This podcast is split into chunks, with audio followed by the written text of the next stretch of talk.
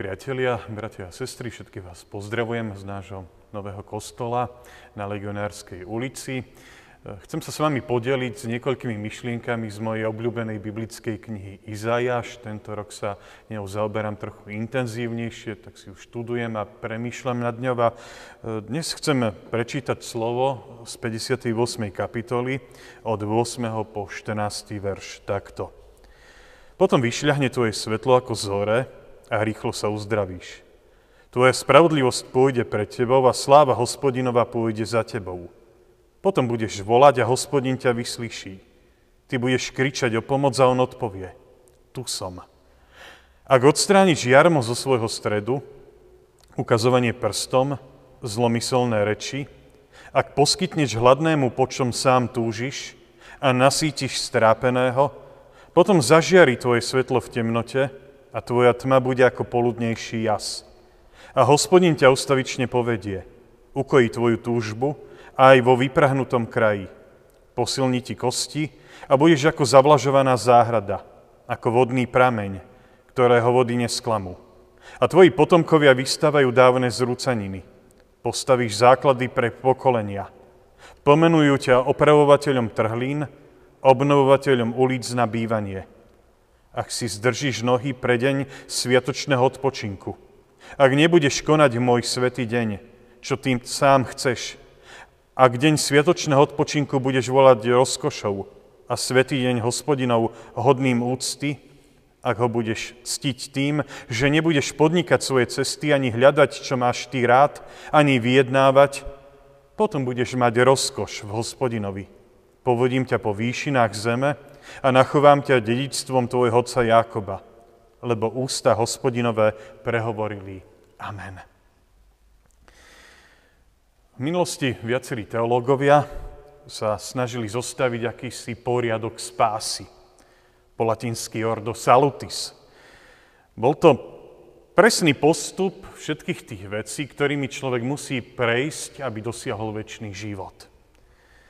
Na taký prvý pohľad to trochu pripomína recept na nejaké dobré jedlo, polievku, koláč alebo niečo iné. Aby sme lepšie pochopili, o čo ide, uvediem ako príklad poriadok spásy Ordo Salutis, ako ho vytvorili naši luteránsky teológovia. Ako prvé je tu povolanie, potom je tu osvietenie, obrátenie, ospravedlnenie, ako piaté je tu spomenuté znovuzrodenie, potom je tam spoločenstvo s Kristom a ten posledný bod je naše posvetenie. Samozrejme aj iné církvy, iné spoločenstva si vytvárali podobné poriadky, či už bratia Kalvíni alebo Arminiáni. A podľa každej tejto teologickej školy človek musel týmito bodmi prejsť v presnom poradí, aby bol spasený a aby dosiahol väčší život. Myslím si, že svojím spôsobom je to veľmi dobré, ak vieme, čo má byť súčasťou života kresťana, čím si kresťan má prejsť a čo ho približuje k živému Bohu. Ale na druhej strane si kladiem otázku, je spása nejaká polievka, ktorá sa musí variť podľa nejakého dopredu napísaného receptu? Asi nie. Veď skoro každý z nás prišiel k viere v Pána Ježiša trochu iným spôsobom. Každého z nás Pán Ježiš priťahoval k sebe tým jedinečným spôsobom na mieru ušitým pre ten jeho život. Cesta viery a k viere nikoho z nás určite nebola úplne rovnaká. Pri každom z nás Boh bol originálny a nevyslovne kreatívny. Ale predsa sú tu isté veci, ktoré by na našej ceste spasenia nemali chýbať. Hoci poradie môže byť aj trochu poprehadzované a zmenené. Tak ako pri koláči tam musí byť múka, musí tam byť voda, pri väčšine koláčov aj vajíčko, alebo pri polievke samozrejme musí tam byť voda a nejaký základ, tak aj pri našej ceste spasenia sú tam určité, nazvime to, ingrediencie, ktoré by z neho vypadnúť nemali. Čo je veľmi zaujímavé, tak aj Božiemu ľudu hospodin v tom našom prečítanom Božom slove tiež predkladá akýsi recept, cestovný poriadok, poriadok spásy, na to, aby aj oni mohli dosiahnuť svoj pokoj a vyslobodenie v živom Bohu. Aj Izraela chce dosiahnuť spásu a chce, aby mu zasvietilo Božie svetlo, tak má dvojsť tej spomínanej sláve a radosti v hospodinovi, tak tiež musí splniť určité podmienky. Musí prejsť svojim poriadkom spásy, svojou cestou spasenia. A samozrejme, aj tu je ako to prvé spomínané pokánie. Keď sa chceme posunúť ďalej, musíme odstrániť hriech zo svojho stredu a potom nasledovať hospodina. Tých Božích požiadaviek pre dosiahnutie spásy je v našom Božom slove pomerne veľa. Ale skúsme si ich aspoň rozdeliť do takých niekoľkých kategórií. Tie prvé požiadavky by sme mohli nazvať ako Božiu výzvu pre Izrael k tomu, aby zanechali všetko nenávisť, všetky formy nelásky, ujarmovanie a pozdrobovanie si blížnych, násilie a utlačovanie. Ak sa chcete posunúť ďalej, toto musíte odhodiť zo svojho stredu. Nesmiete to ďalej robiť. Ale Biblia ide ďalej a nie len v tomto Božom slove. Nezostáva iba pri nie. Nerobte toto, pri nejakom takom pasívnom nerobení zla, lebo to je, uznajme si, pomerne jednoduché. Aj deťom na náboženstve veľmi rád hovorím o tom, že ja môžem celý deň preležať v posteli alebo hrať nejaké počítačové hry a večer povedať, však ja som nerobil nič zlé, nikomu som neublížil, ak nešlo nejakú počítačovú postavičku a prežil som celý deň bez hriechu a v dobrom. A predsa taký človek má hriech, pretože ten čas doslova zabil a nevyužil na konanie dobrého. A preto v tej druhej časti nášho Božieho slova Pán Boh Izrael pozýva nielen nerobte zle, ale aktívne konajte dobro. A uplatňujte formy lásky e, vo všetkých spôsoboch. Ak Boh chce Izrael ospravedlniť a priviesť k novému životu, tak on ho pozýva k tomu, aby konal presne to, čomu ich on doviedol a čomu ich všetkému on naučil. A im to pripomenuté. Ak Boh na púšti sítil Izrael a dokazoval mu svoju lásku, ak tam zacítil Izrael jeho lásku, tak teraz skrze svoj ľud chce hospodin uplatňovať a dokazovať svoju lásku aj ostatným.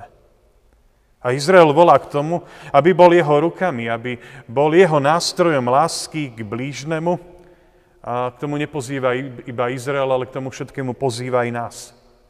Nie len nerobiť zle, ale aj aktívne konať Božiu lásku v tomto svete. A z toho vyplýva aj tá ďalšia časť Božích požiadaviek, ktorú nachádzame v 13. verši. Nielen nerobte zlo, nielen aktívne konajte Božiu lásku, ale aj nechajte sa Bohom každý deň obnovovať. To je ten tretí bod v tom našom pomyselnom poriadku spasenia. A v našom Božom slove je to vyjadrené veľmi takým radikálnym volaním k sveteniu soboty. A pre nás to možno je svetenie nedele. A my vieme, že svetiť neznamená iba nepracovať, ako to možno niekedy do extrému dohnali starí Židia. Svetenie znamená byť otvorený, počúvať Božie slovo a nechať ho, aby pôsobilo v živote človeka, aby nás vždy znova a znova premienialo. Odhaľovalo naše hriechy, varovalo nás pred tým, čo je zlé a potom menilo skrze Ducha Svetého. Skúsme to aj my, nielen Židia, prežívať vo svojich životoch. A takú malú nedeľu si urobiť každý deň. Nechať sa premieňať Božím slovom a Božím duchom. Toto boli zatiaľ také tri Božie požiadavky v tom našom poriadku, na tej našej cestovnej mape, ale my vieme, že Pán Boh je láska, je milostivý a nielen požaduje, ale niečo nám vzácne aj zasľubuje a chce dať. A aj to naše Božie slovo nám, nielen Izraelcom, niečo nádherné zasľubuje. Aj ten poriadok spásy, ktorý sme si spomínali, nemá v sebe iba povolanie a obrátenie, myslím ten luteránsky, ale aj spoločenstvo s Kristom. Všetko to má smerovať k tomu, aby sme boli v Kristovi a s Kristom. Je veľmi zaujímavé, že napríklad kalvínsky poriadok spásy končí nebeským oslávením. A ten náš luteránsky, pre ten náš luteránsky je najvyšší cieľ spoločenstvo s pánom Ježišom. A to je bez nejakej falošnej pýchy, hadám, najbližšie tomu pôvodnému biblickému chápaniu. Nie len čakať nejakú slávu, ale byť blízko Bohu. To je náš cieľ. V tom našom Božom slove sa ako Božie zasľubenie nespomína iba nejaké posmrtné nebeské oslávenie. Ale Izraelu je zasľubená Božia prítomnosť už tu na zemi. Bo jeho požehnanie a jeho vedenie v živote tohto národa. Toto má byť pre nich cieľ. Nie len nejaké také pasívne, však v nebi to bude dobre, všetko to dobre dopadne, ale už tu na tejto zemi Boh chce byť s nami, chce byť v našom živote. V tom našom Božom slove je spomenutých 10 Božích požehnaní. A na pohľad sú to také celkom obyčajné, ale veľmi dôležité veci. Návrat do zasľubenej zeme, uzdravenie, ospravedlnenie, vypočutie zo strany Pána Boha, Božia prítomnosť, Božie vedenie, duchovné nasýtenie, duchovná obroda, obnovenie krajiny a radosť, teda rozkoš v Bohu. O každom tomto požehnaní a dar by sa dala pripraviť samostatná kázeň, samostatný príhovor, ale to, ten, toto naše zamyslenie na to nemá celkom kapacitu. Ale všetky spolu nám svedčia o tom, čo to znamená, čo nám prináša to, keď je v našom živote prítomný Boh. Keď máme spoločenstvo s Kristom na tejto zemi. Hovoria nám o tom, že už tu smieme z toho čerpať mnohé požehnania. Neviem, či všetko prebieha v našom živote viery podľa toho spomínaného poriadku spásy.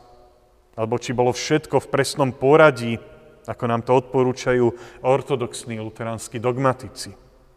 Ale ak sme schopní vyznať Bohu svoje hriechy, ak sme schopní ich odstrániť zo svojho stredu, ak máme srdcia otvorené preto, aby nás Boh viedol a premienial, ak túžime po spoločenstve s Kristom, tak je to s nami v poriadku. Ak nie, možno práve dnes je ten správny čas s tým niečo urobiť.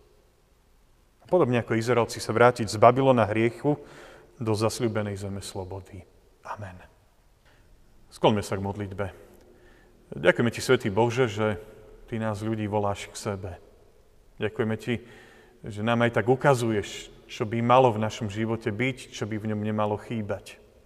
Možno to poradie je niekedy poprehadzované, ale daj nám to tak vnímať aj v našich životoch, aby sme boli otvorení ti vyznávať svoje hriechy, aby sme odhodili všetko zlo, aby sme aktívne konali dobro, aby sme sa každý deň života tebou nechali premieňať a túžili po tebe, po tvojej blízkosti. To si kedysi zasľúbil Izraelu v babylonskom zajati, to vždy znova a znova pripomínaš aj nám, kresťanom, a povolávaš nás bližšie k Tebe. Daj nech sa tak deje aj v dnešný deň. Amen.